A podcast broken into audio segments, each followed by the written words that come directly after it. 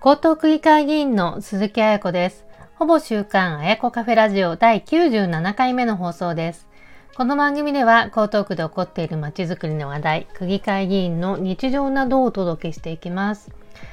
3月になりました。あっという間に年度末になりましたけれども皆さんいかがお過ごしでしょうか。今週は区議会の予算審査特別委員会に出席をしました。4月からの令和6年度予算を審査する特別委員会で、まあ、1週間の開催となります。まあ、質疑や準備なのでずっと議会に缶詰になっていました。今回はですね、あの予算審査ではスポーツ施設の使用料や行政のデジタル化について質問をしました。毎年2月から3月は予算審査、9月から10月はあの決算審査ということで、まあ、1年の中で一番忙しい時期になります。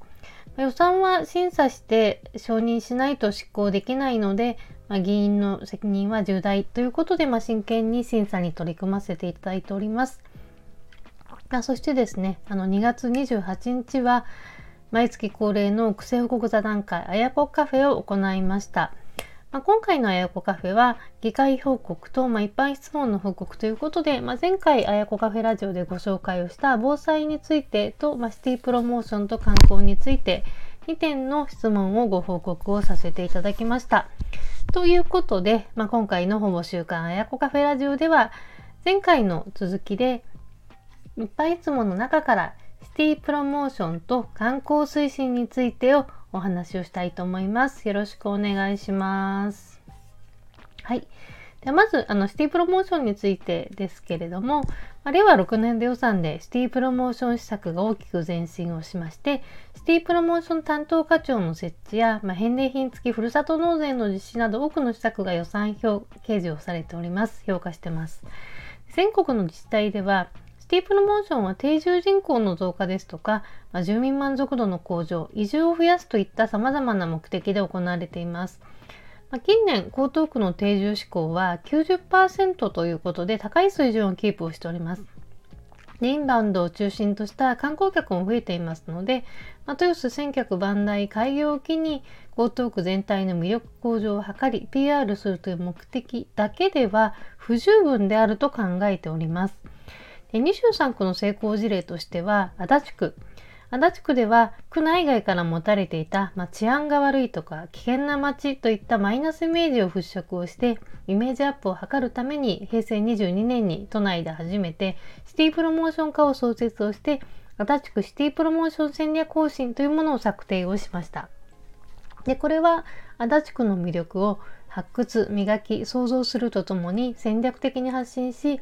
足立区を自慢できる誇れる街へ進化させるということを目的にシティプロモーション化が核になって10年以上の歳月をかけて独自の取り組みを全長的に進めてきました。まあ、この結果、足立区に誇りを持っている区民の割合は平成22年度の29.8%から令和2年度には過去最高の53.4%となるなどマイナスイメージの払拭に成功をし、現在はプラスイメージの転換を図るためのさらなる取り組みを進めていますという事例です。でそこで質問です。まず、江東区のシティプロモーションの位置づけや目標設定について伺います。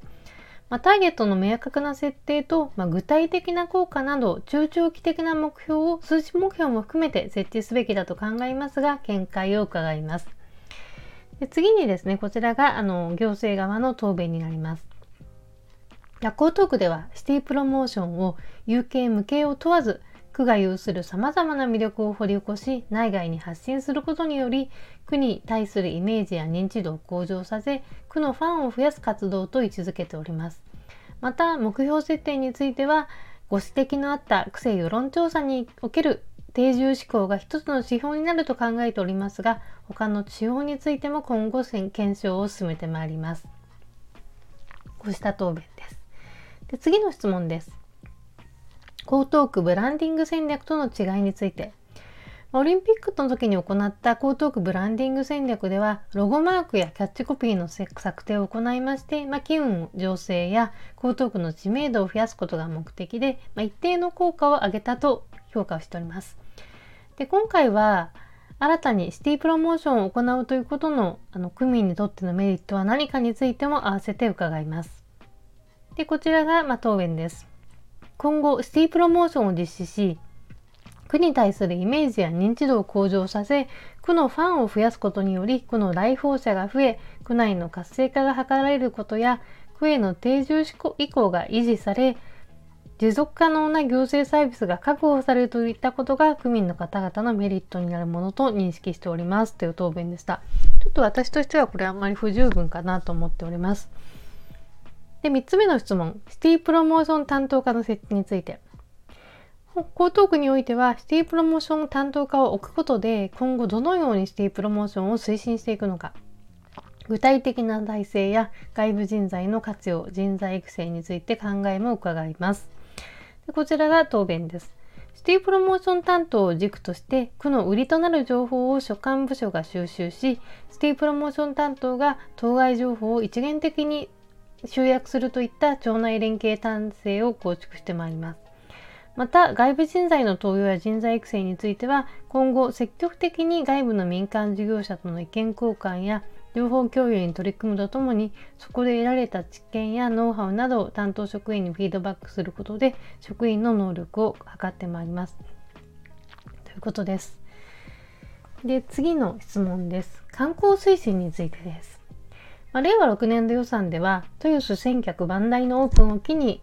江東区の魅力を内外に広めるための新規予算を計上し千客万代の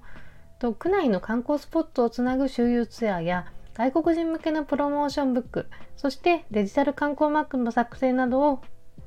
予定しています。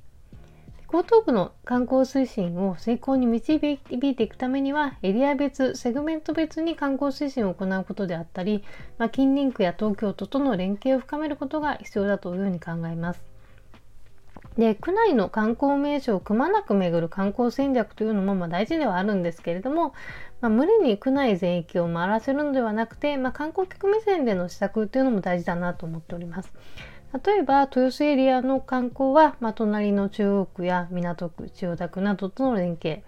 で上東エリア、まあ、砂町などの観光は墨田区や台東区ということで、まあ、近隣の自治体と連携した観光コースの開発や誘客そして、まあ、ロケ地巡りとか体験であったりとか、まあ、ストーリー性ある着地型の観光や、まあ、周運、船の活性化などを観光客目線で行っていく必要があります。